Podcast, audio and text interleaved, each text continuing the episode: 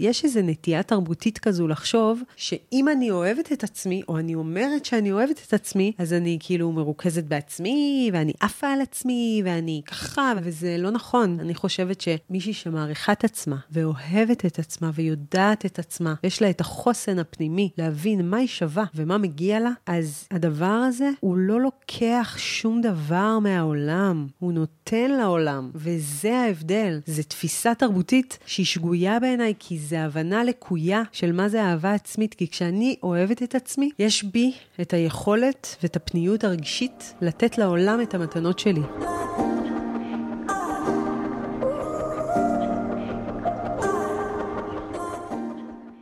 ברוכות הבאות לפודקאסט מאישה לאישה מעבירות את חוכמת השבט.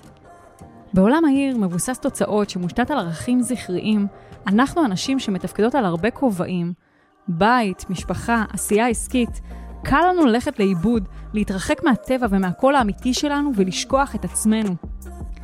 פעם, אנחנו הנשים היינו נפגשות כמדי חודש באוהל האדום. שם היינו מתכנסות יחד, משתפות ומורידות מהלב שלנו את מה שיושב עלינו. שם היינו גם חולקות ידע ותובנות אחת עם השנייה, ונזכרות בעצמנו. החוכמה הזאת עברה מאישה לאישה, מסבתא לנכדה, מאימא לבת, עד ש... עם השנים, העולם התפתח וחוכמת השבט העתיקה הלכה ונעלמה. והיום, החוכמה והתובנות האלה כבר לא זמינות לנו. הבקשה שלי באמצעות הפודקאסט הזה היא להחזיר את הרע ליושנה, לאחד את השבט הנשי, לאפשר לכל אישה ואישה להיתמך על ידי חוכמת השבט ולקבל את הרפואה, התובנות וההשראה מהשבט הנשי שלה. אני מיטל פרייברג לוסטיג, מומחית לתת-מודע, מרצה, אומנית יוצרת תכשיטי עוצמה, אימא, אשת איש ומנחת הפודקאסט מאישה לאישה. אנחנו הולכות לשמוע כאן נשים עוצמתיות, מאורות השראה, ולדבר על הקשיים, התובנות ופריצות הדרך שאפשרו להן לצמוח בחייהן, כדי שגם את תוכלי להיזכר שמותר לך להיות מי שאת, שאת עוצמתית וחזקה ויכולה להתמודד עם כל אתגרי החיים. מאישה לאישה, יאללה, מתחילות. אז uh, גיתית. כן. אם היינו יושבות עכשיו באוהל האדום, mm. ומסביבנו מלא נשים יפות, זוהרות, אמ, וככה היית אה, מדברת על, על איזה נושא שפיצחת אותו בחיים. Mm. מה, על מה היית מדברת?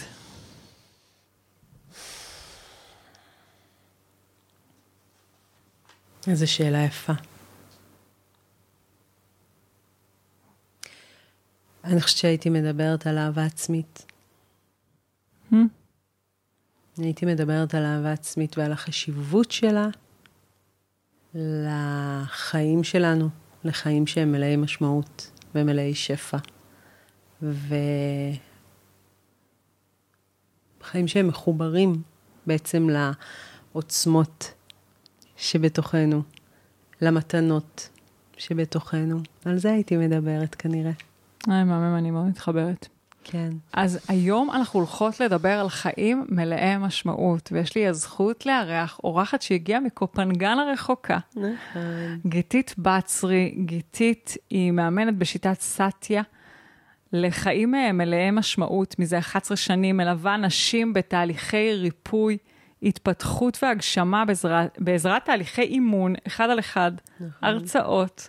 וקורסים בעולם האמיתי ובדיגיטל, ויוצרת הפודקאסט הזמנה לצמיחה, נכון. שמאפשר uh, הצצה לשיחות אימון אמיתיות. Mm-hmm.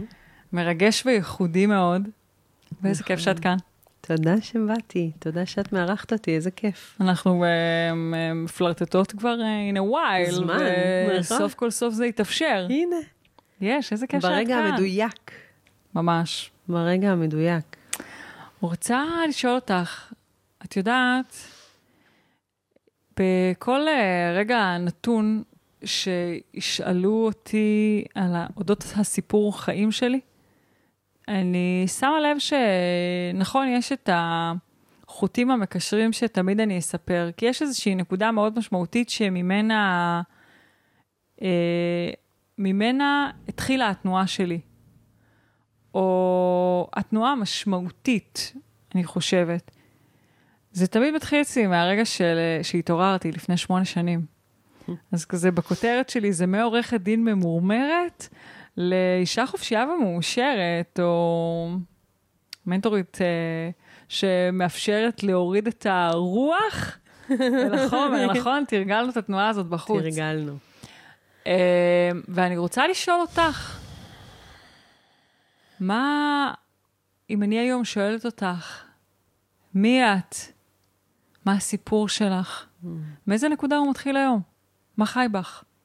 מה חי בך היום ברגע הזה שאת מתיישבת כאן על הכורסה הזאת, באולפן שלנו שאנחנו מקליטים בו את מאישה לאישה, אחרי שיצא לך לשמוע פרקים של הפודקאסט. ברור. ו... מה חי בך היום? Hmm. חיים בי הרבה דברים היום. את יודעת, כן. אנחנו יצורים אינסופיים, כאילו... אני מאוד מתחברת למה שאמרת בהקשר הזה של הסיפור שלך. הסיפור שלי הוא לא סיפור אחד, הוא הרבה סיפורים שהם הפכו למקשה אחת שיצרה את מי שאני. אמ, אפשר להגיד שמה שחי בי היום הוא מה שחי בי תמיד. את יודעת, ה... המשמעות המאוד עמוקה, החיפוש אחרי משמעות שלי בעולם, זה משהו שהוא חי בי תמיד. ואני כל הזמן בתנועה הזו, מאז שאני זוכרת את עצמי, ממש ברמה של מאז שהייתי ילדה. אני בן אדם רגיש מאוד, בהגדרה, והיום אני יודעת גם להגיד את זה. אה, פעם לא הבנתי את זה. ויש לזה, אני חושבת, קשר מאוד הדוק לתחושה הזו ולחקירה האינסופית שלי, את המשמעות שלי פה. אה, ואני חושבת שמה שחי בי זה ההבנה הזו והתפיסה שבעצם חיים שהם מלאי משמעות, הם חיים שבהם אני משמעותית.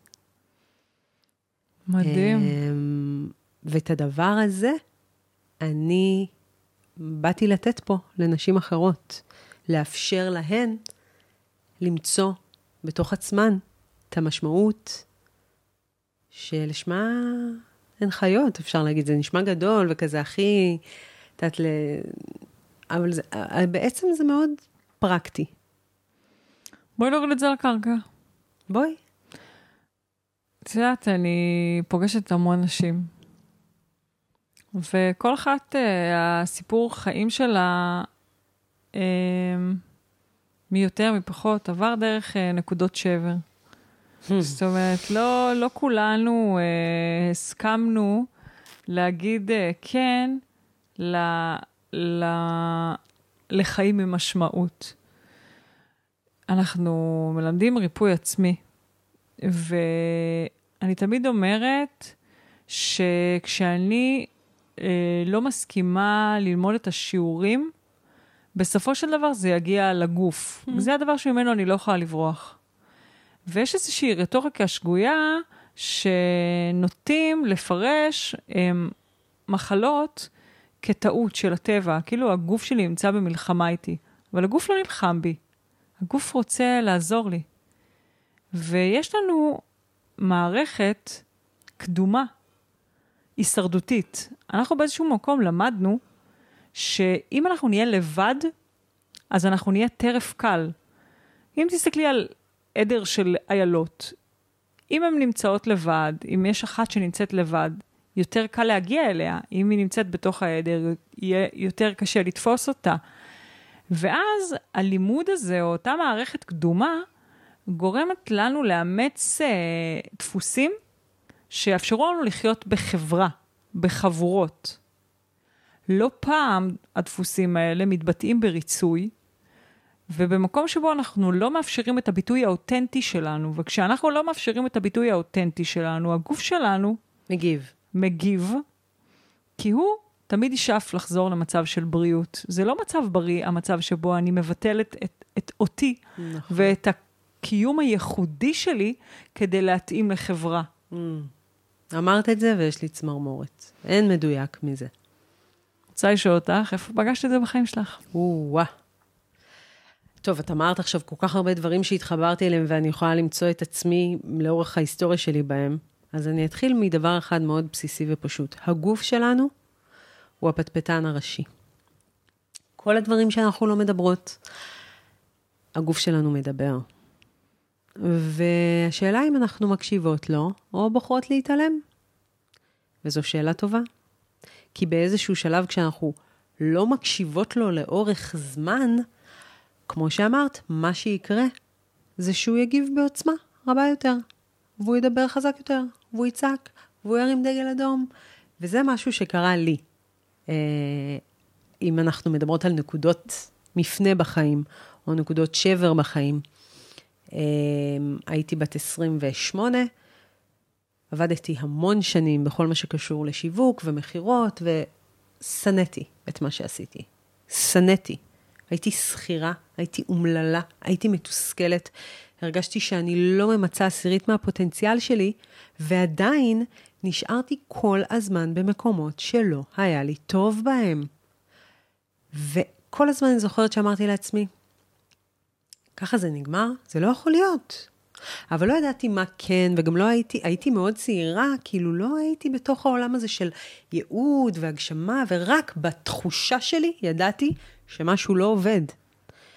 ומה שקרה לי מגיל 28, זה שעבדתי בחברת נדל"ן מאוד גדולה, ועשיתי הרבה מאוד כסף, וכל הזמן אמרתי לעצמי, תשארי, זה לא נראה טוב בקורות חיים, את כל הזמן קופצת, ומה אנשים יגידו, וההורים שלי יתאכזבו, וכל השיחות האלה של ה... כמו שאת אומרת, הריצוי.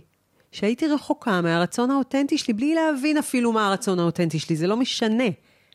התחושה הפנימית הייתה שאני לא במקום. והמשכתי. והגוף שלי, בסופו של דבר, קרס.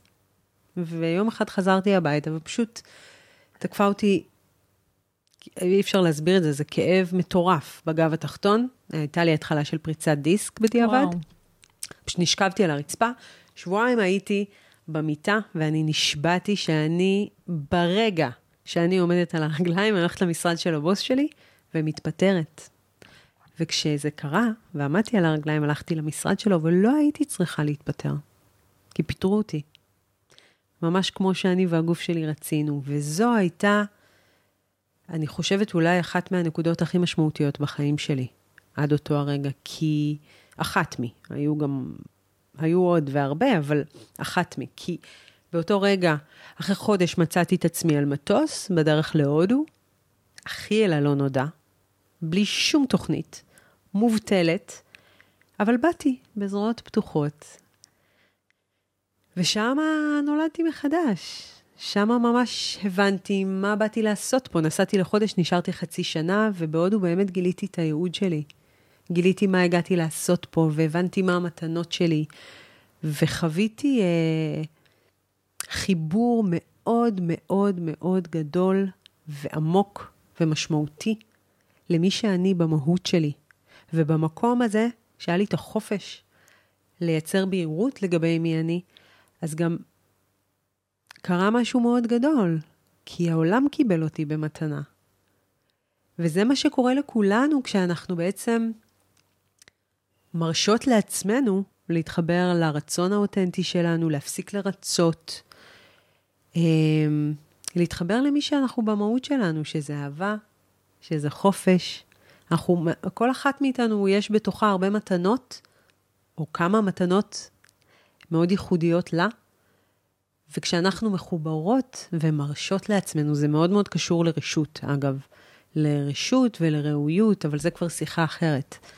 אה, אז אנחנו, העולם גם זוכה, זה לא רק אנחנו זוכות, יש איזו נטייה כזו, אני לא סתם התחלתי, אה, כשאת שאלת אותי על מה היינו מדברות באוהל האדום, ודיברתי איתך על אהבה עצמית, יש איזו נטייה תרבותית כזו לחשוב שאם אני אוהבת את עצמי, או אני אומרת שאני אוהבת את עצמי, אז אני כאילו מרוכזת בעצמי, ואני עפה על עצמי, ואני ככה, ואני... וזה לא נכון. בעיניי זה לא נכון, כן?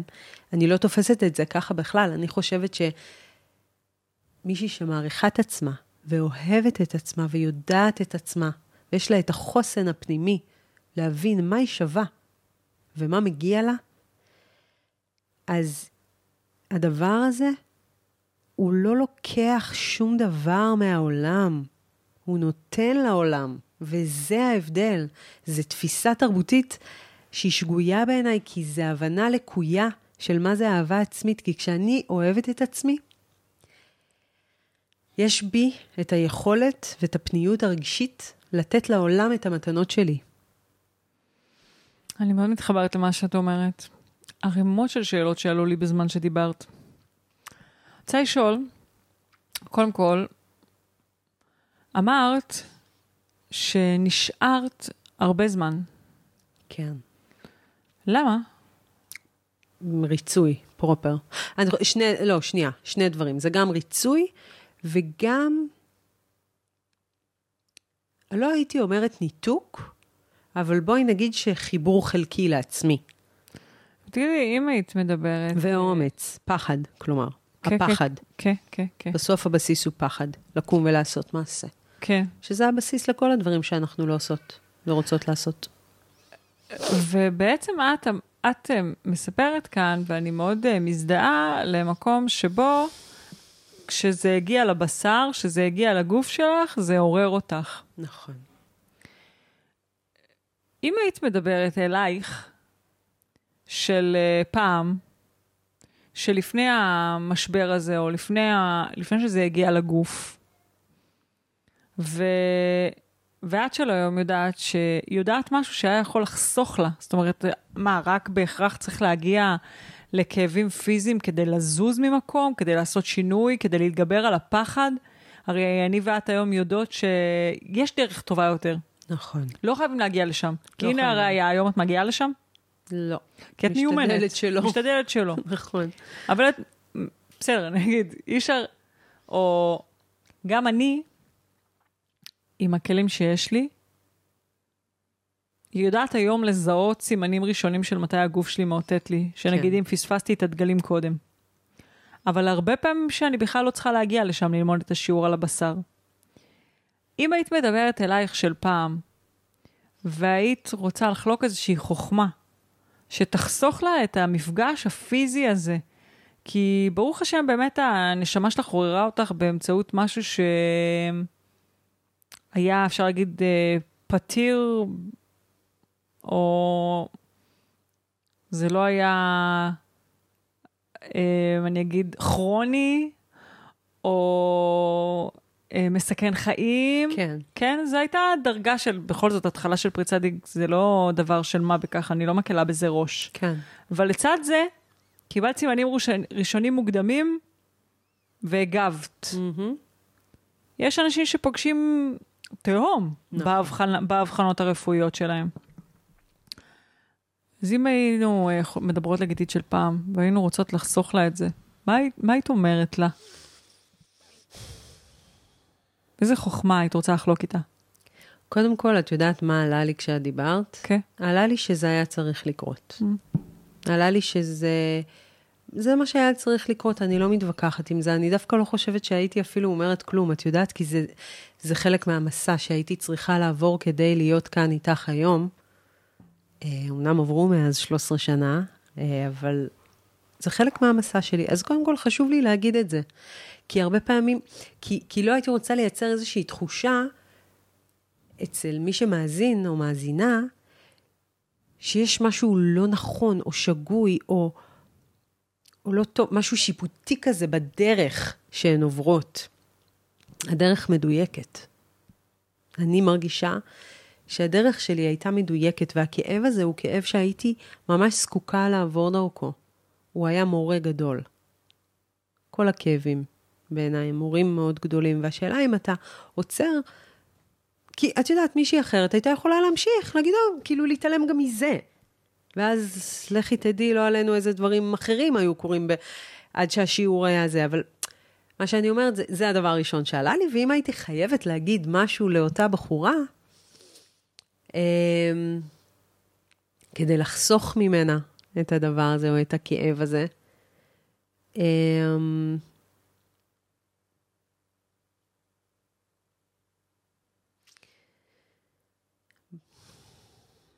באתי להגיד, הייתי אומרת לה, תעשי עבודה, אבל עשיתי עבודה. זה לא שלא הייתי בעבודה פנימית. Mm-hmm. אז את יודעת משהו? אין לי תשובה טובה. אני חושבת, אני חושבת שהתשובה אני, הטובה היא מה שנתתי לך בהתחלה, זו אני- האמת. אני מאוד מתחברת לקול הזה.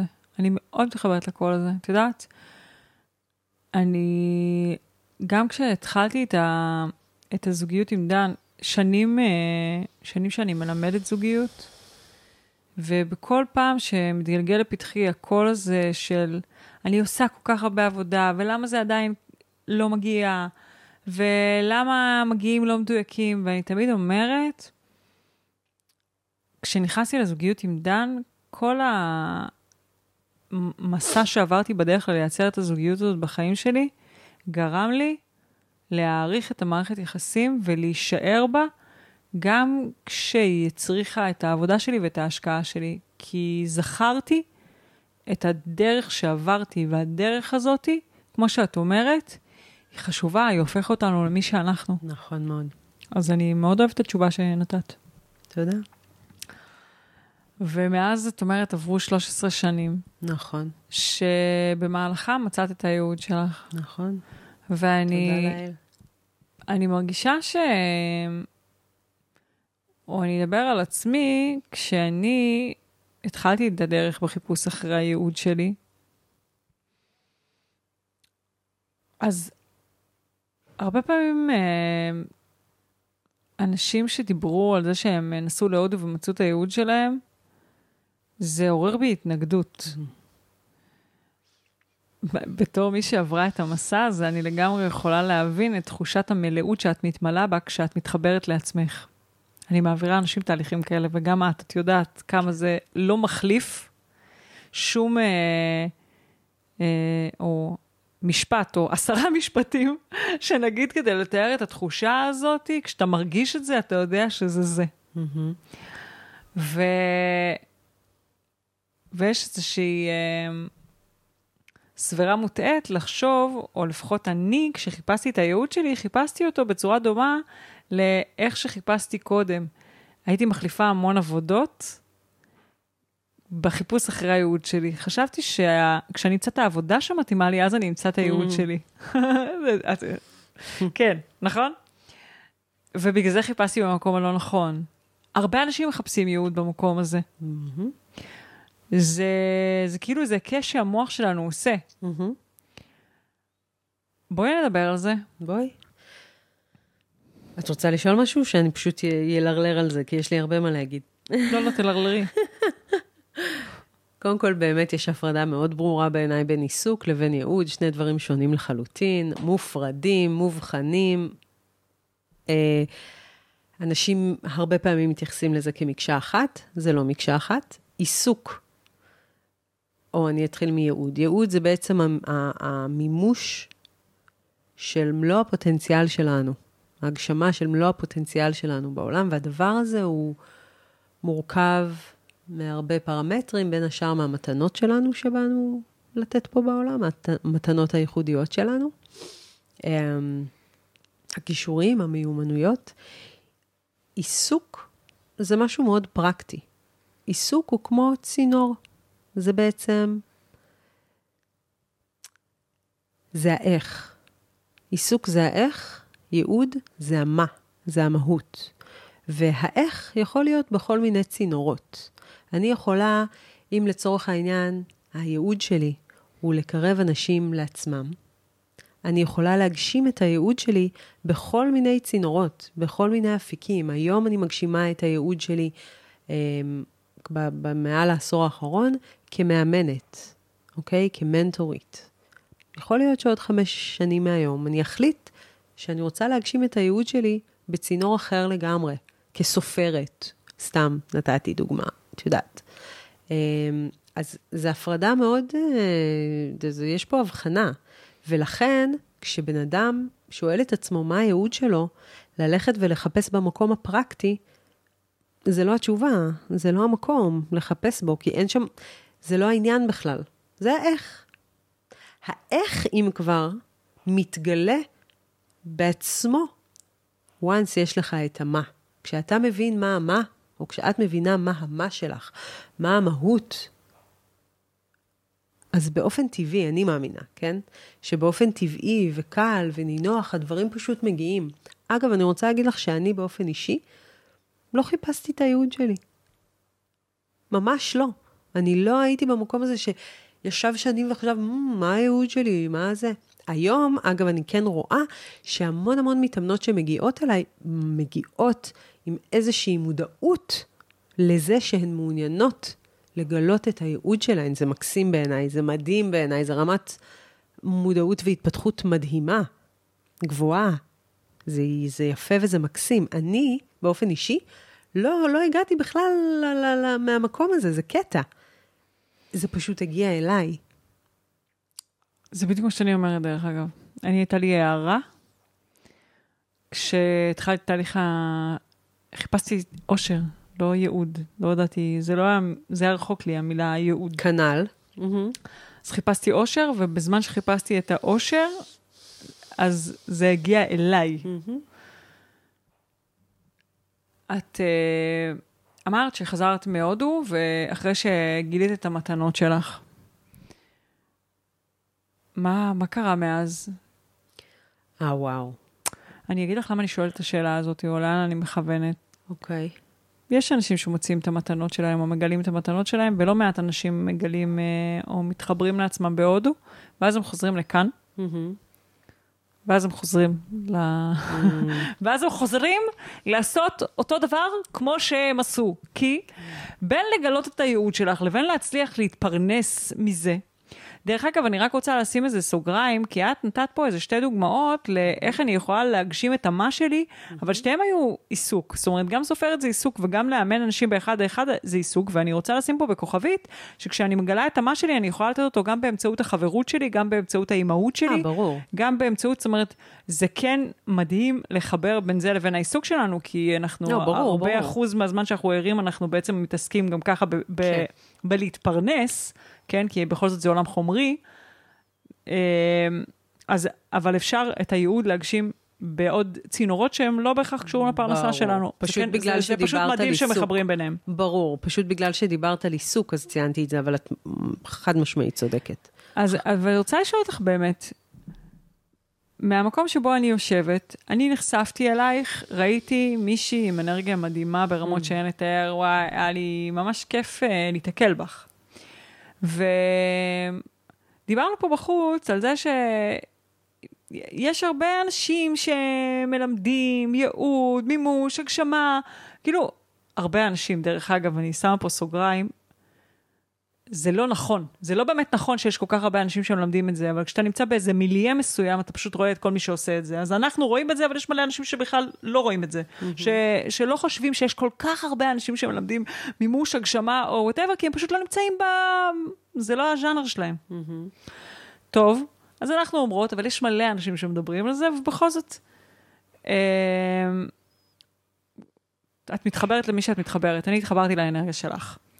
ואז אני יושבת ואני רואה, זאתי, המהממת הזאתי, חיה לה בקופנגן, אני כזה חולמת לגור בקופנגן, סבבה, אני מפלרטטת עם הדבר, מגשימה לה את האפה על החיים שלה, אה, ואני בתור מישהי שמסתכלת ככה ואומרת, אה, זה מעורר בי השראה, בוא נחקור מה היא עשתה, כן? מה אפשר ללמוד ממנה. יושבת לי פה עכשיו על הכיסא, אני רוצה לדעת איך מאותה ילדה או צעירה שחזרה מהודו, שהיא גילתה את המתנות שלה, הצלחת הלכה למעשה ליצור לך חיים שאת אוהבת, ו- וגם להתפרנס מהייעוד שלך, כי הרבה אנשים לא מצליחים, כן מגלים את המתנות שלהם, כן רוצים לחיות במקום שבו הם... אה, חיים את החלום בקופנגן על איזה חוף, אבל לא מצליחים ליצור את זה, ואת יצרת את זה. נכון. איך? אמ, אני חושבת שזה שני דברים עיקריים.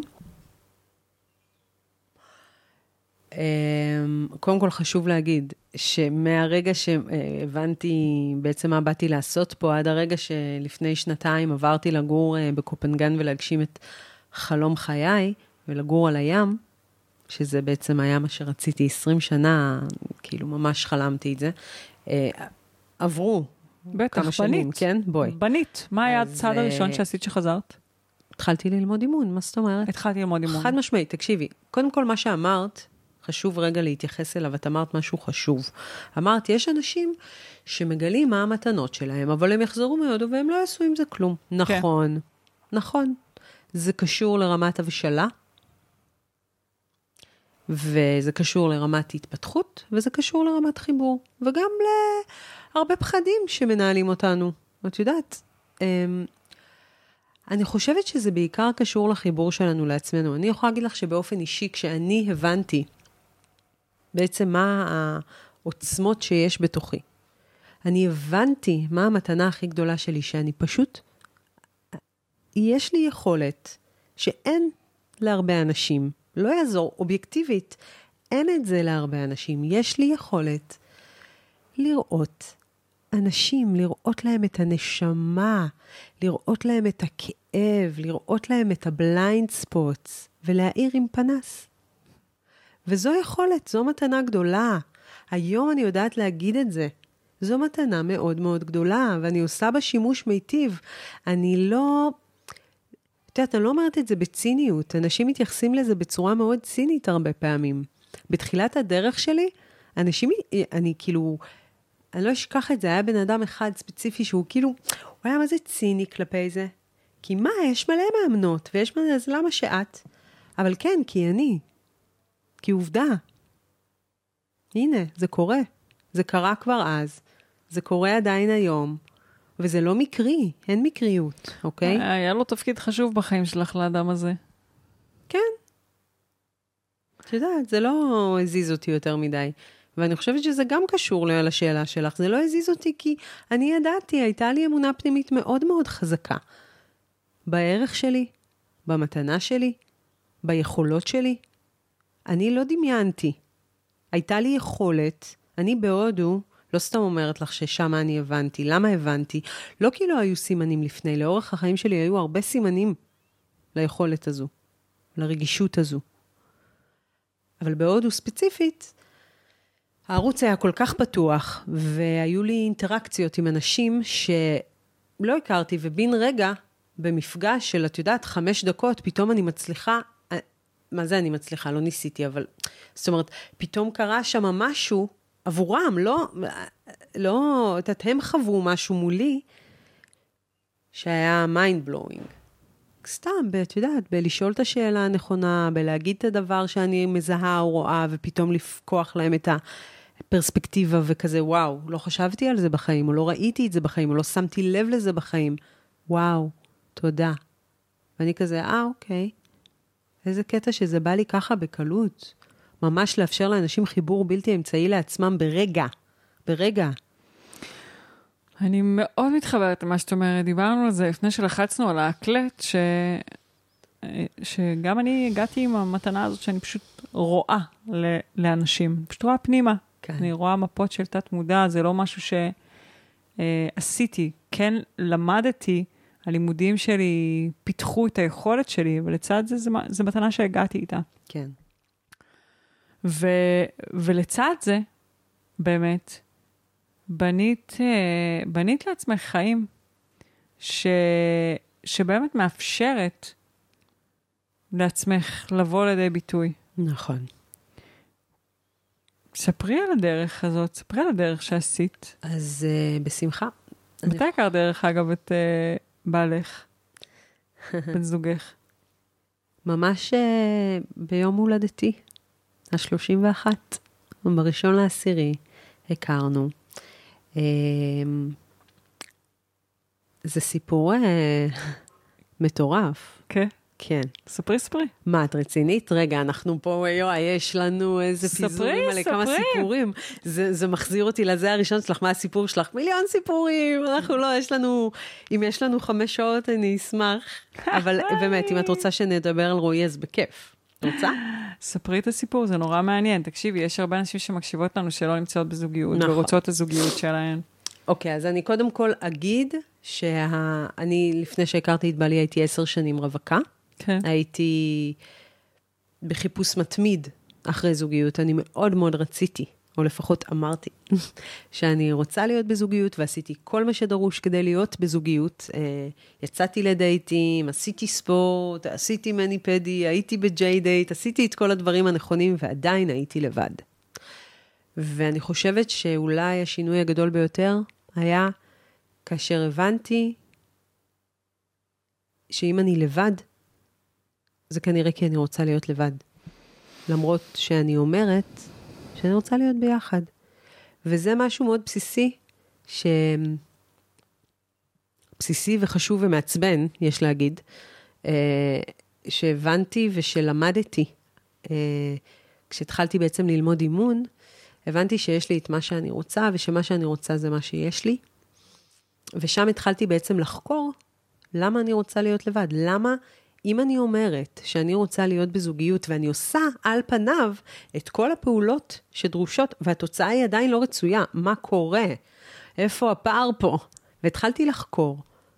וכשהתחלתי לחקור, החקירה לא הייתה אה, חקירה של מה שאין לי, שזה זוגיות, אלא חקירה של מה שיש לי, שזה, שזה לבד. לבד.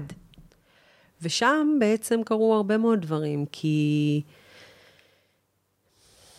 התעמתתי עם הרבה מאוד אמונות מגבילות שלי, ועם הרבה רצונות שלא הייתי ערה להם, כמו הרצון שלי באמת להיות לבד. עכשיו, חשוב להגיד שאני לא שיקרתי כשאמרתי שאני רוצה זוגיות, אלא שפשוט, וזה אגב, אני אומרת את זה עכשיו לכל מי שמאזינה או מאזין, כן? גם, אם, אם אתם לבד, אבל אתם אני, לדבר בנשים, בגברים, אני מעדיפה בנשים, כי יש לך יותר מאזינות, נכון? מה, ש, מה שמבקשת להגיע ממך, דברי, דברי כבר, את מדברת okay. אוקיי. אליי, דברי, דברי. אז uh, כשיש לנו משהו שאנחנו רוצות ואין לנו אותו, מה שמעניין לשאול זה איך אנחנו מסבירות את זה ולמה אנחנו מייחסות את זה. ואני מאמינה שיכולים להיות בנו שני רצונות. הרצון להיות בזוגיות יכול להיות קיים, אבל כנראה שאם את רוצה להיות בזוגיות ואת עדיין לבד, זה כי יש רצון חזק יותר מלהיות בזוגיות, וזה להיות לבד. וזה נורא מעצבן לשמוע את זה, אני יודעת. מה מצאת שם? מצאתי הרבה דברים. מצאתי שאני מעדיפה להיות לבד, כי אני מפחדת להיות לבד, להינטש. שאם אני אהיה ביחד, אז ינטשו אותי. גדול, כן, הפחד הכי גדול שלי היה פחד מנטישה, פחד מכאב, וגם לי באופן אישי הייתה גם איזושהי תפיסה או אמונה מקבילה, שאם אני אהיה בזוגיות, יילקח לי החופש שלי, והחופש שלי הוא היה ערך שמאוד מאוד חשוב לי. ושם בעצם במקום הזה של כל ההבנות האלה, יודעת, זה היה מן הסתם תהליך הרבה יותר... אה, וואי, זה נורא שטחי לדבר על זה ככה, אבל את יודעת, זה נותן איזשהו חומר למחשבה, אני מאמינה. יש לי תהליך שלם שאני פוגשת את זה כל כך הרבה. זאת אומרת, בטח. המקום הזה של זוגיות, uh, תשלול ממני את החופש שלי, והפחד מנטישה, וזה לגמרי נגעת פה בנקודות שבתהליכים שאנחנו מעבירים על זוגיות, אנחנו פוגשים... לחלוטין. בצורה מאוד שכיחה. בטח. אבל אהבתי מאוד את ה... אה, לא אבל, ואהבתי מאוד את האומץ. אה, וגם את ההסתכלות המאוד אה, ייחודית על לא להתנגד ל... או להסתכל על החוסר ממקום של חוסר, אלא דווקא אה, להסתכל עליו במובן, במובן של יש. כי בהשקפה שלי, כשאני מדברת על בריאת מציאות, אני מדברת על לשים את הפוקוס על היש ולא על הפוקוס של האין, כי, כש, כי האנרגיה זורמת לאן שתשומת הלב מתרכזת. כשאני שם את הפוקוס על היש שלי, אני מושכת עוד מהיש הזה. פה, אנחנו שמים את הפוקוס על היש מתוך מקום שלא נלחם בו ולא מתנגד איתו, אלא מקבל אותו, וקבלה זה תנאי הכרחי לשינוי. נכון. קודם כל, הכרה. לפני הקבלה אנחנו צריכות להכיר. את יודעת, אני יכולה לדעת שאני לבד עשר שנים לפני שהכרתי את רועי. אבל אני לא מכירה את הלבד שלי אם אני לא חוקרת אותו ולא מבינה את המשמעויות העמוקות שלו. איך זה משרת אותי להיות לבד? למה כדאי לי להיות לבד? למה אני רוצה להיות לבד? Mm-hmm. אוקיי? אז זה דבר אחד. אם את שואלת אותי לגבי הדרך ומה קרה בעצם, איך הכרתי את רועי ומה אפשר את הדבר הזה אחרי עשר שנים, שאני לבד ואני רווקה ואני עושה את כל הדברים. אז בעצם התחלתי להתאמן, שיטת סטיה, אגב, שזו השיטה שבה אני מאמנת, וזה לא שלא עשיתי עבודה לפני, בואי. אני מגיל 20 שלי עשיתי כל דבר אפשרי בערך בתחום ההתפתחות. הייתי אצל פסיכולוגים, הייתי ב rebirthing, הייתי בשיטת גרינברג, עשיתי באמת הרבה מאוד עבודה. אבל בעצם כשהתחלתי להתאמן בשיטת סטיה, והתחלתי להעמיק ברצון האותנטי שלי ולחקור את הלבד שלי, מה שקרה שם זה שבמשך שנתיים עשיתי עבודה פנימית מאוד עמוקה,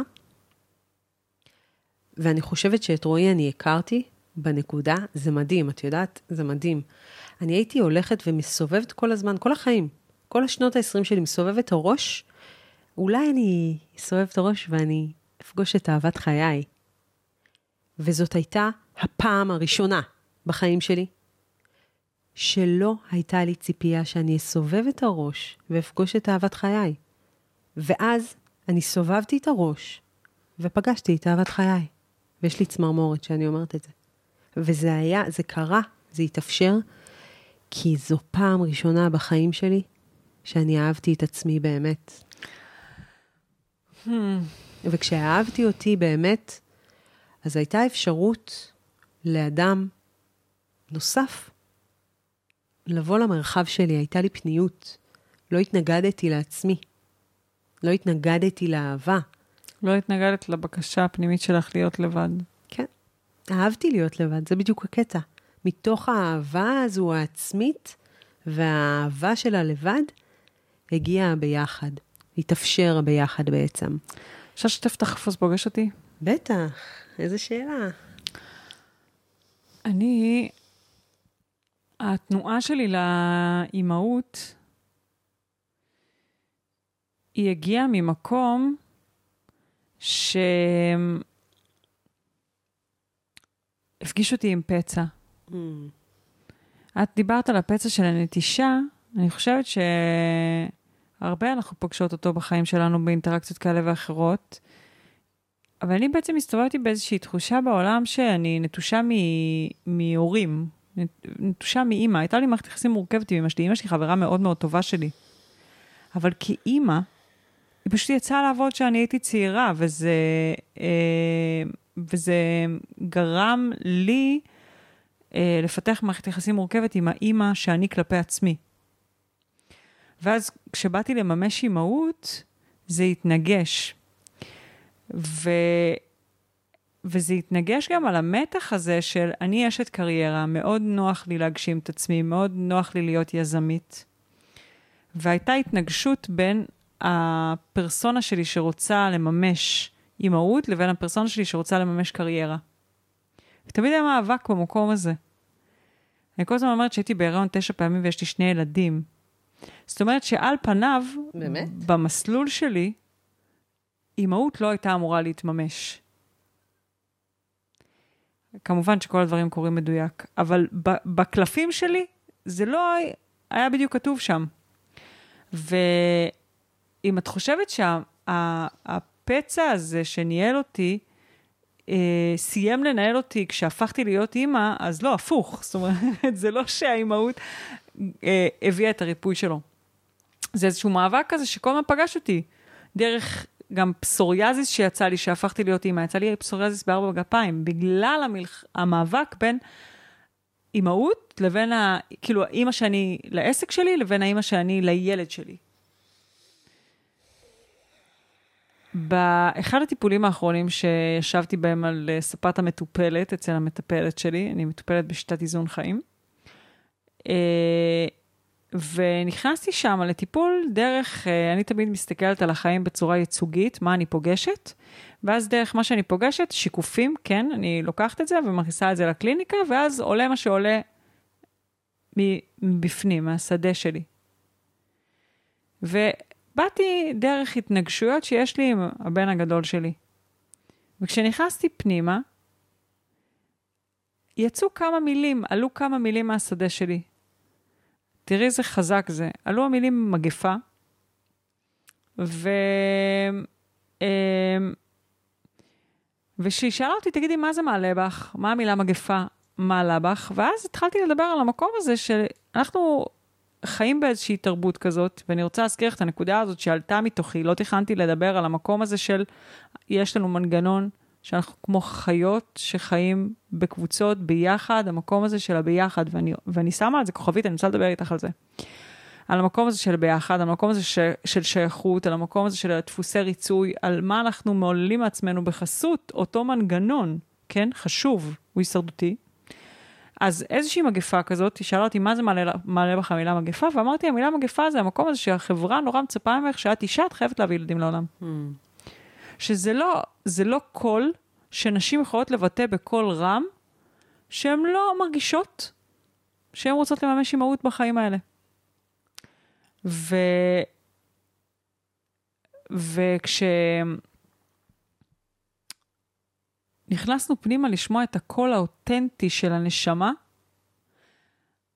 מה שעלה זה שאני באתי לפה לחיים האלה לממש את עצמי בתחום המקצועי. לא ב-10 אחוזים, לא ב-20 אחוזים, לא ב-30, לא ב-40, לא ב-50, ב-100 אחוז. התשוקה של הנשמה שלי הוא להתממש מבחינה מקצועית. אבל בגלל המגפה, עכשיו אני בהודיה על זה שאני אימא שלא איתי, אבל כל הזמן היה לי מאבק. Mm. למה אני לא אימא נוכחת בנוכחות מלאה? Mm. למה אני לא מחנכת את הילדים שלי בחינוך ביתי? למה אני, אוקיי? Okay? כל המאבק הזה, כן? זה מצחיק, את נשמעת קצת כמוני. זה מאוד מזכיר לי אותי. אוקיי. Okay. אה, אבל הייתי במאבק עם עצמי, mm-hmm. במקום לשמוע את הביטוי האותנטי, כי זה לא מתאים לקול של החברה, אז שאישה תגיד שהיא רוצה, ואני בהודעה לילדים שלי, אני אוהבת אותה ממש, כן? אבל אני פשוט חושבת שבמקומות מסוימים, או פוזיציות מסוימות בחיים, יש היום מישהי שיכולה לגדל אותם יותר טוב ממני. וואלה. מה הכוונה? מה זה לגדל אותם? אני אימא שלהם, שלא נטעה. Mm-hmm. אני יכולה להזין אותם, יכולה להכיל אותם, יכולה... אני מתכוונת, יכולה להיות בפוזיציות שאני הגדרתי שאני חייבת להיות שם, שזאת אני שחייבת להיות שם מתוך הפצעים שלי. רוצה לשאול אותך. כן. איפה זה פוגש אותך, הדברים שאני אומרת? זה פוגש אותי בקונפליקט האישי שלי, שתמיד היה לי, אגב, עוד לפני שנהיו לי ילדים, של, אה, של החופש, שבעצם באיזשהו מקום, ברגע שיש לך ילדים, אז את כבר לא אדון לעצמך. תראי, אני היום נמצאת במקום שעם כל הרצון שלי והתשוקה שלי למה שאני עושה ולייעוד שלי, וזה אה, לצד. את מבינה? זה לצד. כי איך? האימהות שלי, כן. היא מאוד מאוד טוטאלית. אני... אולי זה בגלל שאני נורא נורא רגישה, במיוחד לילדים, ול... כמה שהם רכים וטהורים, וצריך לשמור עליהם ולהגן עליהם מכל משמר, ואת יודעת, יש לי הרבה שיחות על זה, אני מאוד מאוד טוטאלית, וזה באיזשהו מקום מתנגש עם ה... אמ, לא עם התשוקה שלי, אבל כן עם הטכניות של להגשים בצורה מאוד מאוד so called גברית את הקריירה שלי, כאילו. כן. האיך הוא לא, את יודעת, אני לא פנויה עכשיו במאה אחוז אה, לפתח, אה, לעשות את כל מה שהייתי רוצה לעשות בזמן שהייתי רוצה לעשות. עכשיו, תראי, זה בסדר. זו הדרך. זו הדרך שלי. אני כבר הפסקתי להתנגד לזה. הפסקתי להתנגד לזה, והפסקתי גם לשפוט את עצמי על זה שאני באופן אישי לא מסוגלת לא להיות, אה, לא מסוגלת לא להיות אימא טוטאלית. מה אני אעשה? אני, זה גדול ממני. כאילו, אני סופר סנסיטיב, אז אני, זה פוגש אותי שם, במאבק הזה, כאילו, הפנימי בין ה... איזה אימא הייתה לך? איזה אימא יש, יש לך? יש לי. כן. אני מדברת כילדה כשאני אומרת הייתה לך, זאת אומרת, זה הכוונה. איזה אימא, איך אימא שלך הייתה כשאת היית ילדה?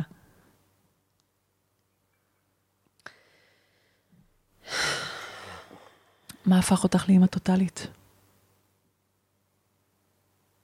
אה, אני חושבת שאימא שלי הייתה מאוד מסורה. היא אימא מאוד מסורה. אבל במובנים מסוימים, היא הייתה מנותקת מהרבה דברים.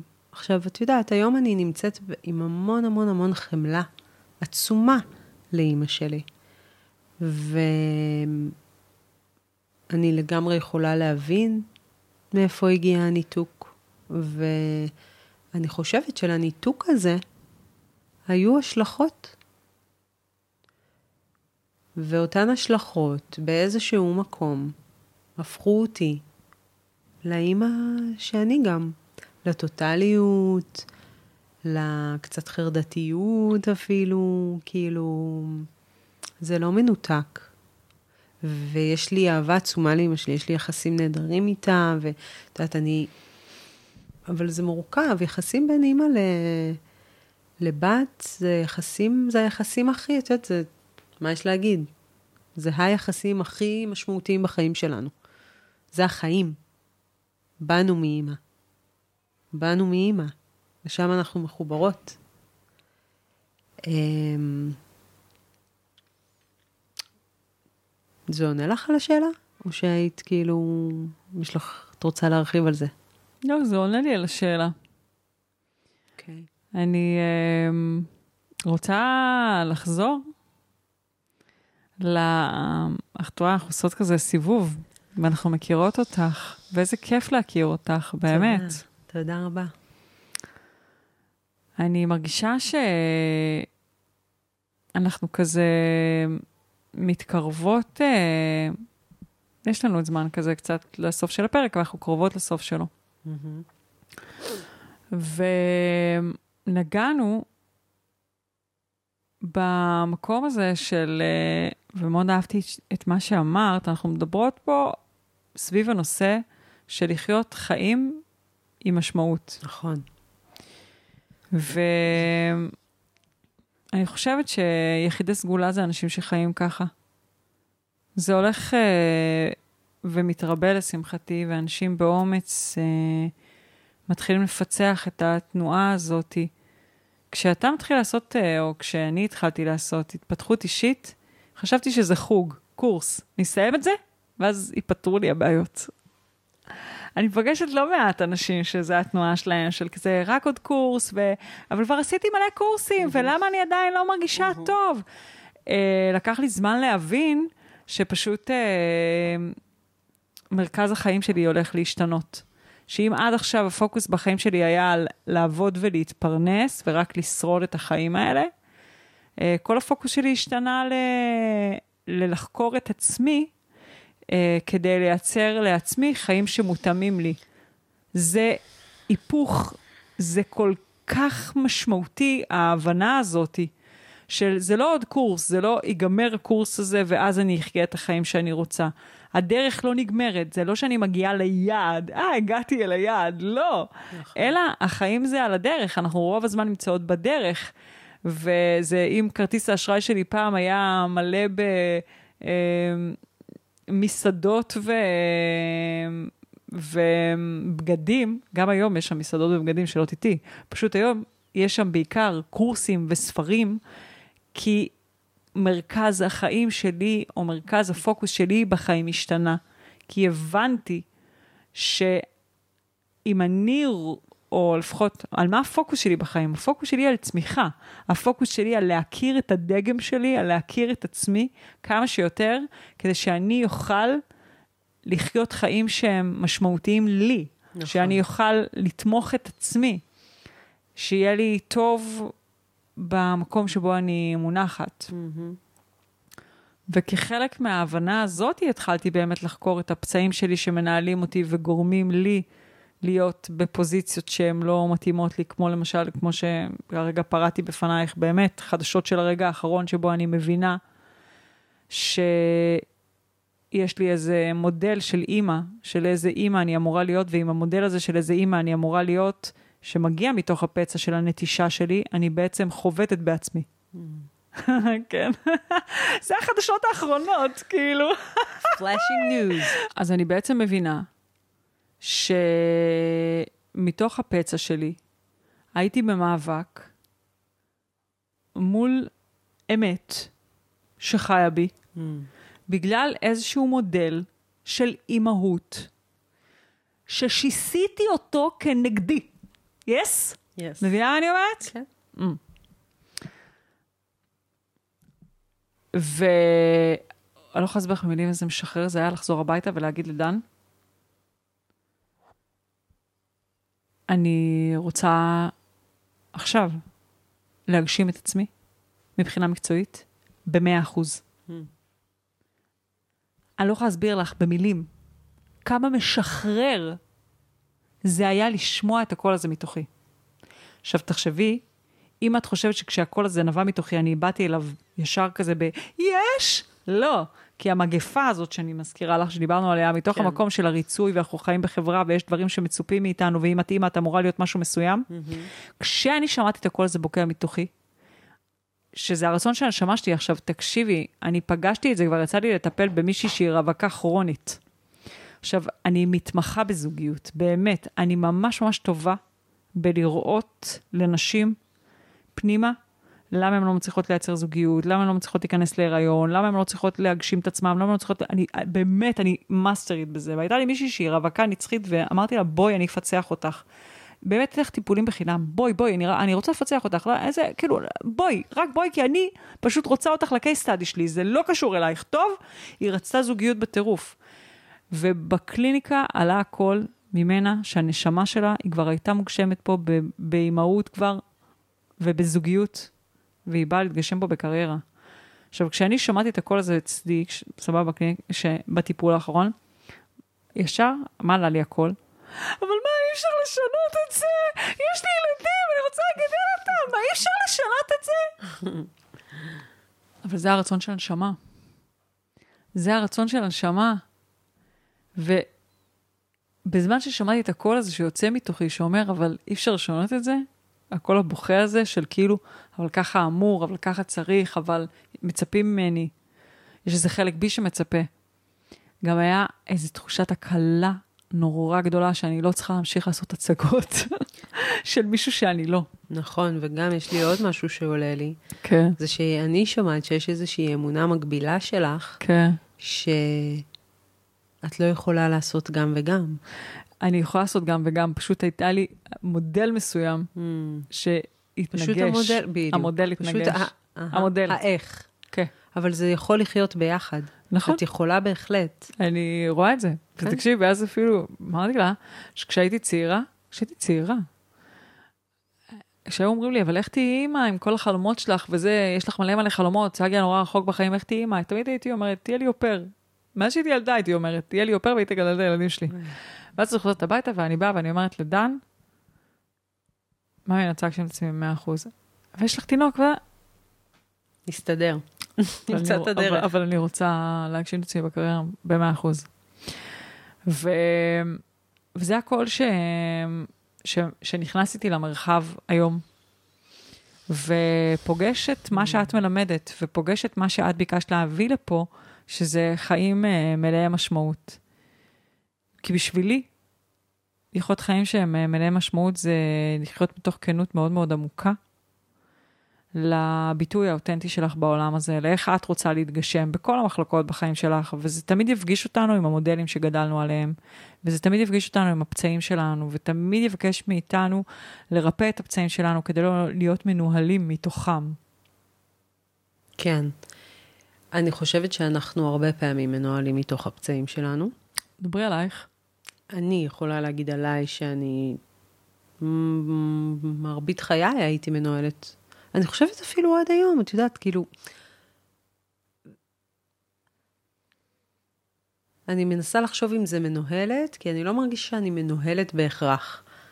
אמ, אני מנהלת Mm. את הפצעים שלי, Mm, אני מנהלת את הפצעים שלי, אני מאוד ערה לפצעים שלי, אני עושה עבודה על הפצעים שלי, אבל כן ברור שהרבה מהבחירות שלי מגיעות מתוך המקום הזה של הפצעים, וזה בסדר, כל עוד אני מודעת לזה, וכל עוד אני עושה עבודה על עצמי. It is what it is.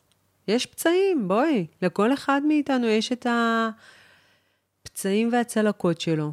והרבה מהבחירות שלנו מגיעות מתוך המקומות האלה. וזה לא דבר שהוא בהכרח רע. יש לנו שיעורים, ואני רוצה להגיד לך גם יותר מזה. הייעוד שלנו, בעיניי, המקום שבו אנחנו מגשימות את הייעוד שלנו, הוא לגמרי קשור לפצע שלנו. ואני חושבת שאני, באמת, ההגשמה של הייעוד שלי ומה שאני עושה בחיים, זה בעצם, אני בעזרת הפצע שלי, מאפשרת לאנשים ולנשים אחרות לרפא את הפצע שלהן. זה חלק מהייעוד שלי. בתוך הייעוד שלי נמצא הפצע הכי גדול שלי. ובאמצעותו אני מאפשרת לאנשים לרפא את עצמם, וזה מדהים. זו מתנה מאוד גדולה. הפצע שלי הוא לא בושה, הוא מתנה גדולה. לא בחרתי. לא בחרתי את הנסיבות, אבל יש לנו יכולת לבחור ולהגיב לאור הנסיבות. וזה כבר מה שאתה עושה מהחיים שלך. מדהים. אה, אם אתה בוחר להיות קורבן או אתה בוחר להיות אחראי. אהבתי את מה שאמרת. אני חושבת שיש משהו מאוד מנחם בהבנה שמה שקרה לנו בחיים לא קרה לנו, אלא באמת הפצעים האלה הם חלק מה... אה, אפשר להגיד, חלק מהמתנות שלנו, או חלק מהלבריד שלנו, או חלק מהמינוף שלנו, או חלק מהסיפור חיים שלנו, שנתבע בצורה כזאת שיאפשר לנו בעצם אה, לממש את הייעוד שלנו בעולם הזה. וגם עוד נקודה שנורא אהבתי שאמרת, אני חושבת שיש בה נחמה מאוד גדולה והייתי רוצה להגדיל עליה, שזה גם מקום של... אה, כשאתה מתחיל לעשות דרך של התפתחות אישית, אז, אז גם יש איזשהו יעד כזה, שדברים שמנהלים אותנו ייעלמו, שהפצעים שלנו ייעלמו, ואז שאת פוגשת אותם שוב ושוב במקומות אחרים בספירלה, בשלבים מסוימים בהתפתחות, פגשתי בעצמי, ואחרי זה גם באמת באנשים שאני מלווה, את המקום הזה של, אוי, אז אני עושה לא טוב, איזה... אבל, אבל כבר טיפלתי כל כך הרבה פעמים mm. במקום הזה, למה אני פוגשת אותו שוב? Mm.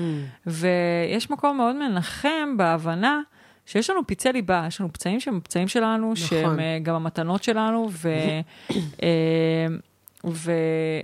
ולהכיר אותם ולנהל אותם, אמרת, אני לא מנוהלת, אני מנהלת את הפצעים שלי, זה היה, זה קול נורא חזק, אני רוצה להגדיל עליו. שכשבאמת אני מכירה את הפצעים שלי, אני יכולה לנהל אותם. כן. ולא להיות מנוהלת מתוכם, ו... נכון. והרגשתי עוצמה מאוד גדולה בקול הזה שהבאת. כן, כי גם אני חושבת, תראי, זה מתחבר לי למשהו שדיברת עליו קודם. תראי, אני חושבת שאנחנו יצורים אינסופיים. ומכיוון שאנחנו יצורים אינסופיים, ויש בנו עומקים בלתי נגמרים, וממש, את יודעת, בלתי נגמר. אז גם המסע הוא בלתי נגמר, וגם המסע הוא אינסופי.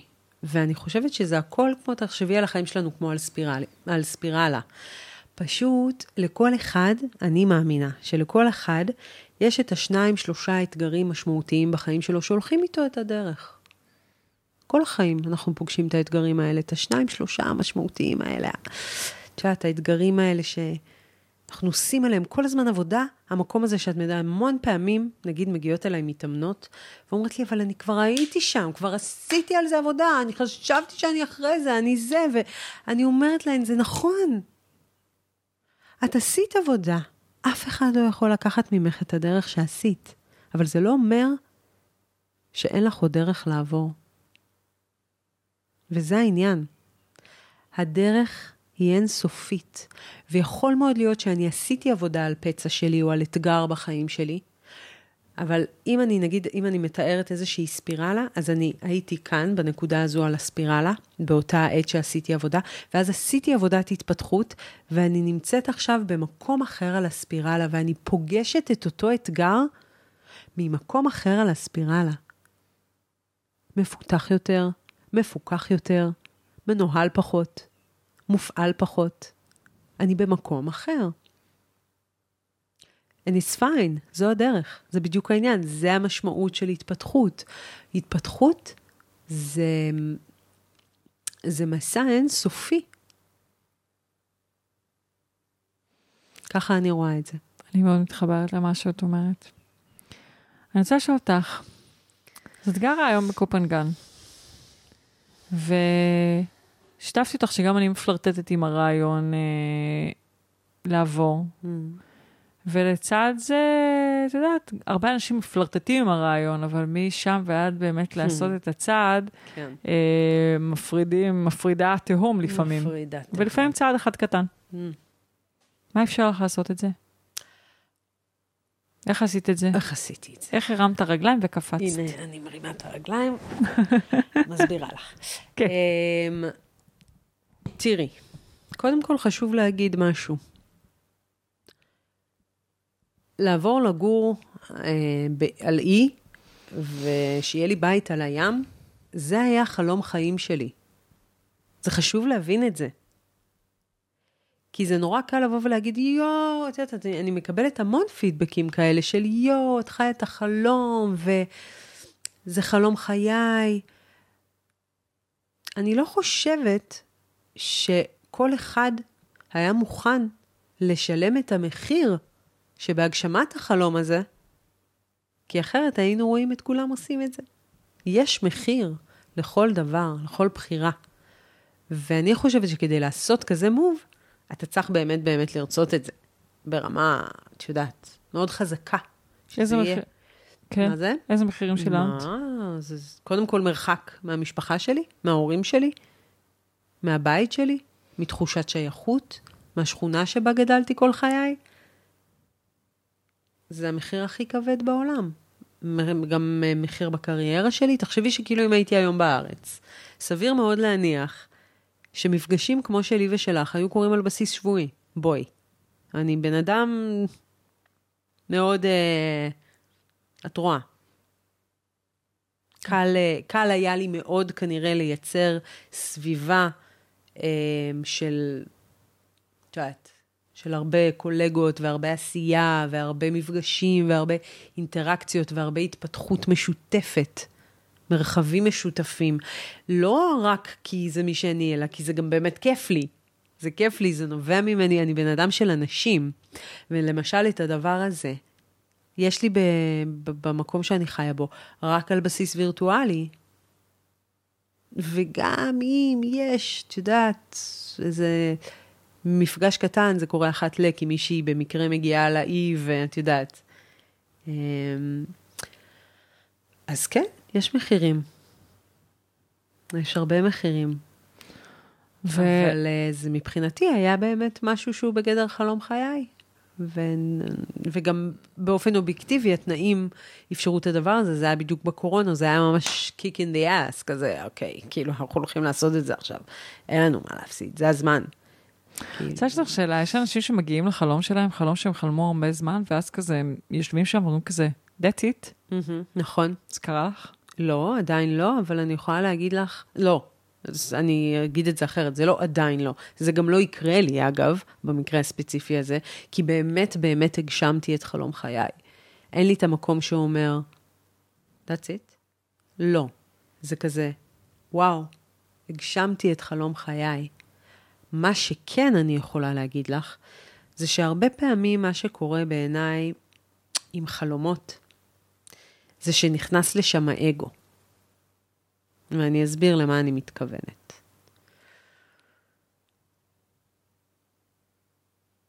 חשוב לעשות fine-tuning, בעיניי.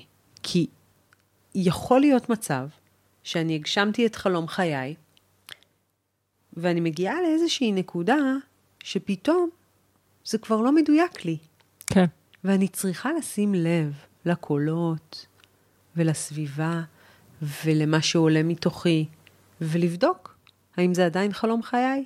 האם אני ממשיכה להגשים את חלום חיי, או עכשיו אני פה רק בגלל שכאילו אמרתי שזה חלום חיי, ולא.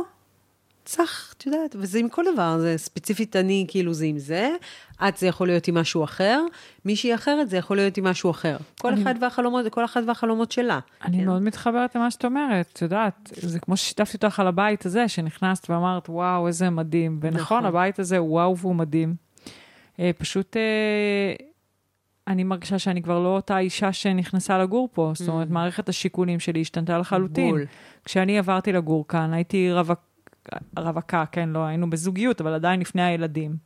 שיתפתי אותך שם, שהמעצבת שעיצבה את הבית, הייתי בחודש אה, שביעי עם אורי עד שמיני ביוון, ובזמן, נכנסנו לפה וטסנו מיד. ובשלט רחוק היא ראתה את הבית. אני בחיים לא הייתי שמה את השולחן שיש פה במטבח, את השולחן אי הזה בשולחן בבית עם ילדים. זה פשוט לא מותאם להם. הילד שלי היה עם הראש למעלה, וזה כאילו, כן. וישב על הברכיים מהשנייה שהוא התחיל לאכול, אני לא חושבת שככה ילדים צריכים לחיות. כן. כשאני בחרתי את הבית הזה, בחרתי אותו מתוך מקום של רציתי בית עם נוף פתוח, אבל לא התייחסתי בכלל לא לקהילה ולא לחינוך, כי לא היה לי עדיין ילדים. היום, את, בדיוק את הדברים האלה, אני מרגישה שאני חסרה. אז, אה, אז הגשמתי את החלום שלי, ואני נמצאת בדיוק איפה שאני של פעם רצתה להיות, אבל כרגע אני כבר, אני כבר לא אותה אחת, ויש לי כן. צרכים אחרים שמבקשים אה, להתממש בחיים שלי, וחלומות אחרים. מדהים בעיניי שאת ערה לדבר הזה, כי אני חושבת שלא כולן ערות כל הזמן לקולות שעולים מתוכן, וזה מאוד מאוד קשור לחיבור. עכשיו, גם חשוב להגיד שהרבה פעמים, כשהקולות עולים בנו, לא בהכרח יש לנו את האפשרות, את היכולת, את, ה... את האפשרות והיכולת לעשות שינוי. לעבר החלום החדש או לעבר הרצון האותנטי החדש שלנו. אבל זה כן חשוב בעיניי לפחות להיות ער לדבר הזה, ולעשות התכווננות לעבר הדבר הבא, ו... את יודעת, לשמן, לייצר את התנועה הזו של הכוונה, כן. גם אם עכשיו זה לא מתאפשר. לייצר את התנועה הפנימית, ששתינו יודעות שהיא תתגשם במציאות בזמן שלה. בדיוק. לפעמים אין פתרון עכשיו, נכון, נכון. אבל עצם, ה... עצם זה שאנחנו מהדהדות, מהדהדות את השאלה, מהדהדות ומחזיקות את המהות של מה שאנחנו רוצות לקיים בחיים שלנו, הפתרונות מגיעים. מהמם. בזמנם, ממש ככה. כן. אוקיי, אנחנו קרובות לסיום. אני אשאל אותך עוד שתי שאלות, ואני אסכם את הפרק הזה. אני רוצה לשאול אותך, את יודעת, אה, יושבות נשים, מאזינות לנו לפרק הזה כבר שעה פלוס.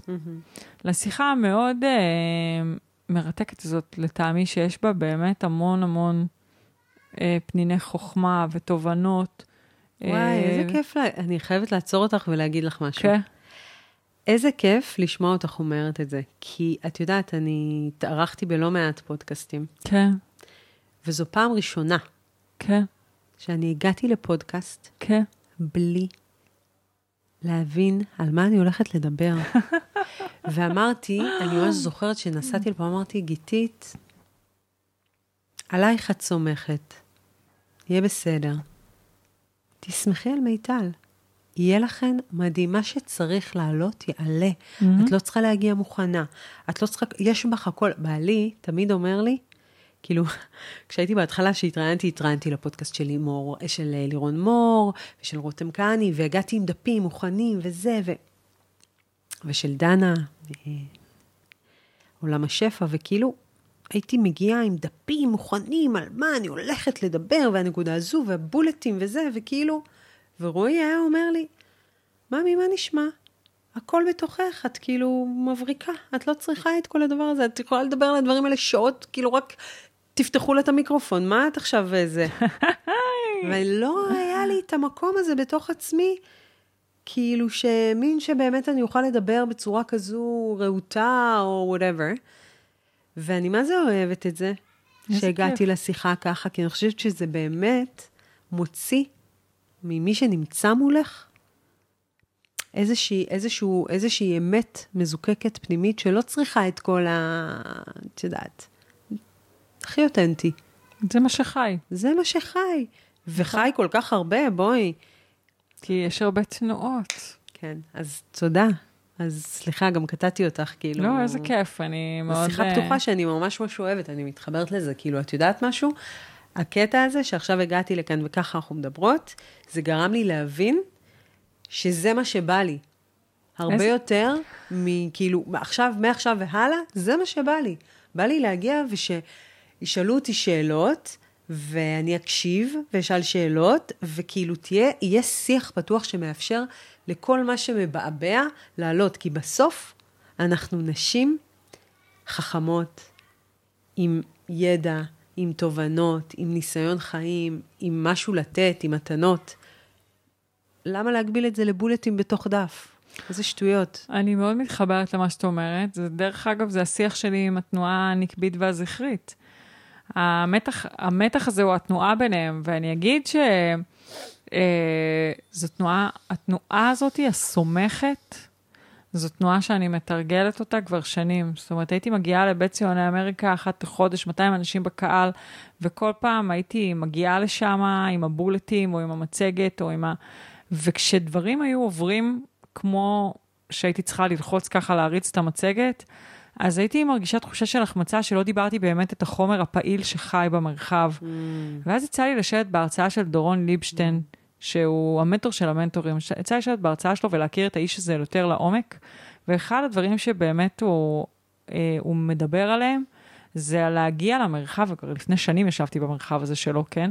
אה, של, זה להגיע למרחב אה, בלי תוכנית, ו... ופשוט לדבר את מה שמבקש להגיע. תקשיבי, אני שנה שלמה, היה לי פודקאסט, אה, פודקאסט live בפייסבוק, שהייתי עולה 60 איטל, רק אה, מתחברת לתודעה הקולקטיבית, מורידה את הנושא, ופשוט מדברת. ומקבלת תגובות פסיכיות של אנשים ש... וואי, את מדברת אותי, זה בדיוק מה שקרה לי, זה בדיוק מה שקורה לי עכשיו, זה בדיוק מה ש... איזה אומץ. שנה שלמה רק כותרת, עולה, ומדברת את החומר הפעיל שחי במרחב. וואו, מדהים. וזה משנה חיים. היסטרי. וואי, איזה כן. אומץ. זה כיף. זה כיף, זה משחרר, אה? כן. אני צריכה לנסות את זה. אני הנה, את כאילו... עושה את זה עכשיו. אז, אז אני רוצה לשאול אותך משהו. אה, אז בעצם יש אה, נשים שזה פעם ראשונה שהן עוברות דרך הפודקאסט הזה, אולי פעם ראשונה שהן שומעות אותי, אולי פעם ראשונה שהן שומעות אותך, והן אה, יכולות להגיד, אה, מה זה השטויות האלה, מה זה הסיסמאות האלה, זה לא בשבילי, אני לא מתחברת למיטל, אני לא מתחברת לגיתית, אני לא אשמע אותם יותר בחיים. זכותה, הכל טוב. לצד זה אנחנו יכולות להשאיר אותה עם משהו. זאת אומרת, אם זה הרגע האחרון שהיא שומעת אותנו, יכולות גם לשתול איזה זרע שיכול להיות שינבוט בעוד כמה שנים ותגיד, וואי, זה היה, זו הייתה הנקודה המשמעותית, זו הייתה הנקודה שהפכה אותי, ויכול להיות שלא, הכל טוב. אבל רוצה לשאול אותך מה היית רוצה להשאיר אותה. היה וזו הפעם האחרונה שהיא שומעת אותך, והפעם האחרונה שהיא שומעת אותי, עם מה היית רוצה להשאיר אותה? אני רוצה להשאיר אותה עם זה, שאם התחושה שלה אחרי שהיא מאזינה לנו, זה שזה ממש לא מעניין אותה, וזו הפעם האחרונה שהיא רוצה לשמוע אותי ואותך, זה מדהים, ואני מורידה בפניה את הכובע, ואני מאחלת לה שכל החיים היא תקשיב לקול הפנימי של עצמה, והיא תרגיש מה מדויק לה, ומי מדויק לה במרחב שלה, ותלך עם הקול הזה. ואני מאחלת לה לשאת ברכה, וללכת למצוא את הנשים או האנשים שכשהם מדברים, הם כן מצליחים להגיע ללב שלה. מדהים. אני רוצה לשאול אותך, אז כמו שיש את אלה שמהם, מה שנקרא, השארנו אותם עם התובנה החשובה הזאת, להמשיך הלאה ולמצוא את, את מה שהלב שלהם אה, אומר להם שנכון, יש את הנשים שמסיימות ואומרות, וואו, גיתית, אה, האישה החכמה הזאת, מלאת האש והאנרגיה הזאת, היא מבעבעת לי ככה, אני מרגישה אותה בגוף ואני רוצה ללמוד ממנה עוד. איפה אני יכולה ללמוד עוד מהאישה החכמה הזאת? אוקיי, okay, קודם כל בעמוד האינסטגרם שלי, שיש שם סטורי מאוד פעיל ופוסטים וזה. Uh, כמובן בפודקאסט שלי, שאני חושבת שהאזנה לפודקאסט הזה היא, היא תרומה מטורפת למסע ההתפתחות של כל אחת, כי בעצם זה שיחות אימון של נשים אמיתיות, שיחות אימון אמיתיות ופורצות דרך של נשים, כל פעם בנושא אחר, ספציפי, ממוקד, שבדרך כלל הנושאים הם אוניברסליים, והם נוגעים לכל אחד ואחת מאיתנו, ולכן כל אחד ואחת מאיתנו יכולים למצוא שם את עצמנו ולקבל בעצם כלים ופרקטיקות ופרספקטיבות ותובנות והערות לחיים שלהם ולמסע ההתפתחות שלהם, וזה משהו מאוד מרגש בעיניי, שאני גאה שאיכשהו כאילו קרם עור וגידים, ואני יצרתי, זה פשוט, אני לא קולטת את זה לפעמים. אז כן, אני חושבת שזה, זה, זה מקום ש... וחוץ מזה, הולך לצאת קורס אה, מאוד מאוד בקרוב, שקוראים לו Living the Dream, והוא מדבר על החלום שלנו, על החלומות ועל הרצון האותנטי שלנו, ועל הדרך להגיע לשם, לחיבור שלנו, לרצון האותנטי שלנו, ובעצם לדרך שלנו להגשים את החלומות שלנו. מדהים. את יודעת שלעסק שלי קוראים האומץ צריך להיות החלומות שלך. לא, לא ידעתי. ככה. קוראים וזה, לעסק שלי. וזה גדול, כי את גרה במושב אומץ. מושב או יישוב? ויש לי קעקוע של אומץ על גדול. היד, וואו. מה, ככה בחרת את המקום אה, מגורים שלך? נכון. אשכרה? לפי השם, כן. איזה גאוני. גדול. שם, זה תדר, זה רטט שרוטט. מעניין, כן. מעניין. זה תזכורת בשבילי לא להיות קורבן של הפחדים שלי, כי את כל החיים הישנים שלי בחרתי מקום, מתוך המקום של, שהייתי מנוהלת מהפחדים פחד. שלי. כשבחרתי את מקצוע, הייתי עורכת דין, והיה לי בן זוג רואה חשבון, וחייתי חיים מאוד מצוינים על הנייר, אבל הם מאוד uh, מנוהלים מתוך מקום של פחד להיות מי שאני. יפה, אני אוהבת את זה, ועכשיו אני רוצה להגיד לך משהו. וואו. זוכרת שקודם שאלת אותי אם היינו צריכות להשאיר אה, את אלה שלא רוצות להמשיך להאזין לנו עם דבר אחד? עכשיו שדיברת על זה שהיית מנוהלת ומונעת מפחדים, אז אולי הדבר שהייתי כן אומרת, חוץ ממה שכבר אמרתי בהקשר של אה, עם מה הייתי משאירה אותן, זה שאני באמת באמת מאחלת לכל מי שמאזין ומאזינה לנו, שהמנוע לכל הבחירות ולכל המעשים שאנשים עושים ובוחרים לעשות והחלטות וכולי, יהיה מנוע של אהבה ולא מנוע של פחד. זה לא קל, זה לא קל, זה דורש הרבה אומץ, הרבה התבוננות במראה, ללבן, ללבן של העיניים, מה שנקרא.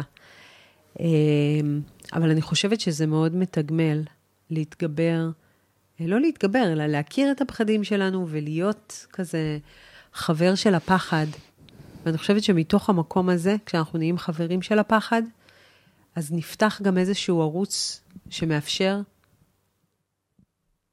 למנוע של האהבה להניע לנו את הגלגלים של ההחלטות ושל הבחירות.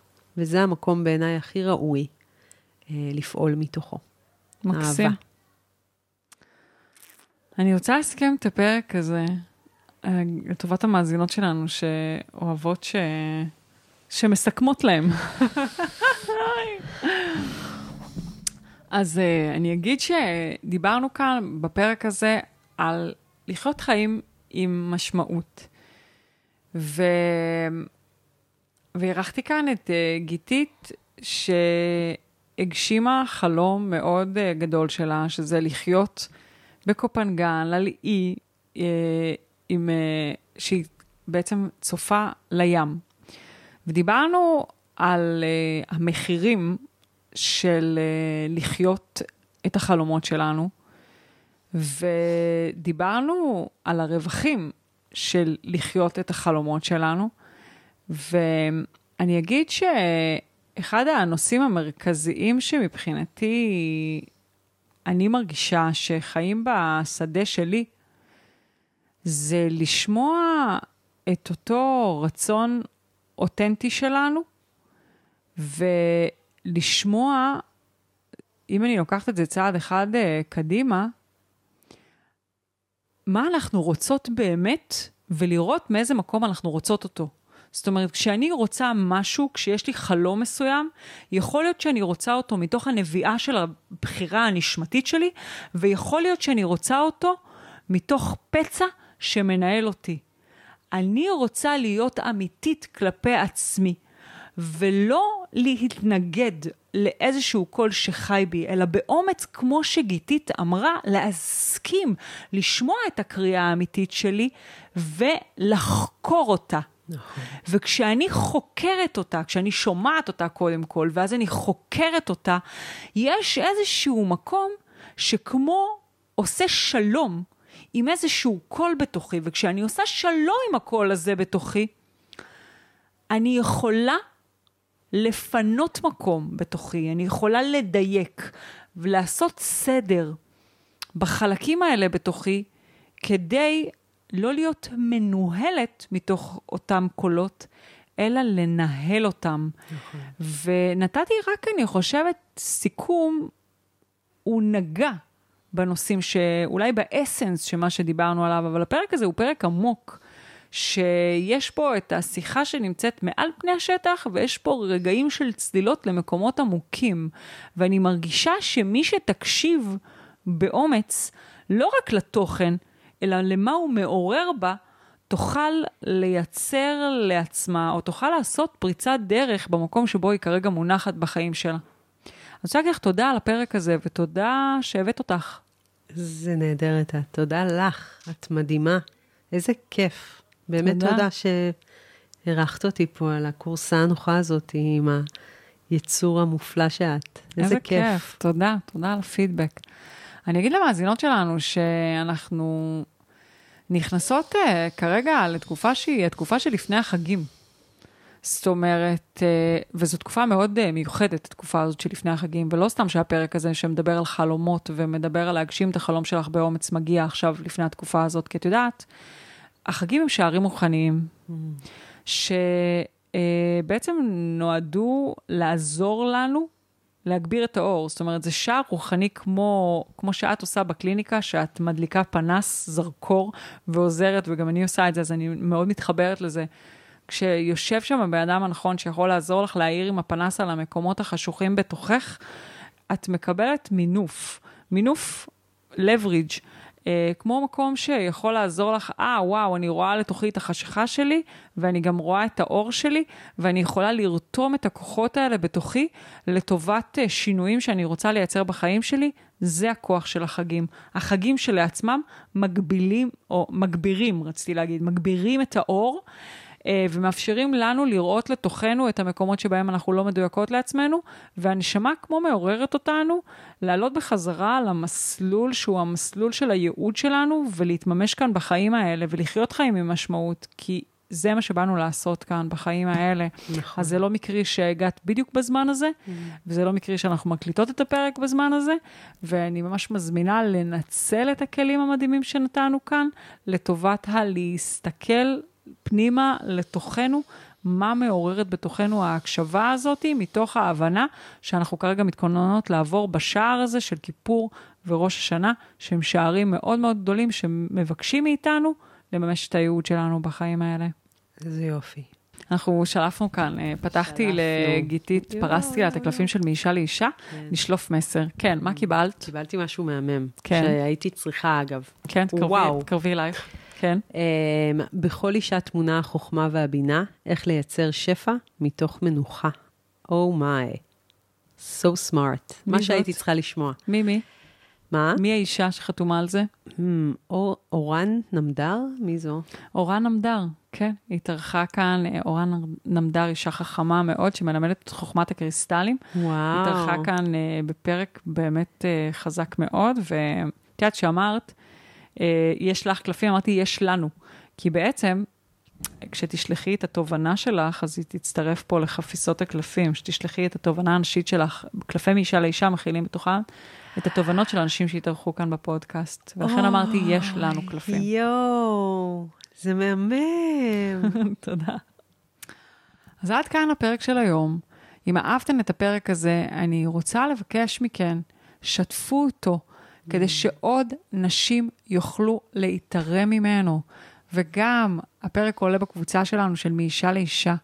בבקשה תחלקו שם תובנה אחת שלקחתן מהפרק הזה, כשכל אחת מאיתנו מעיזה באומץ אה, להשמיע את הקול שלה, אנחנו רק מגדילות את השפע בעולם, כי משהו שאני ראיתי, יכול להיות שמישהי אחרת פספסה, ו- וזה הדבר שיוריד לה את האסימון שצריך אה, ככה לרדת, וגם זה עוזר לנו אמ, להאיר גם את הזרקור בתוכנו כשאנחנו מנכיחות את אותה התובנה.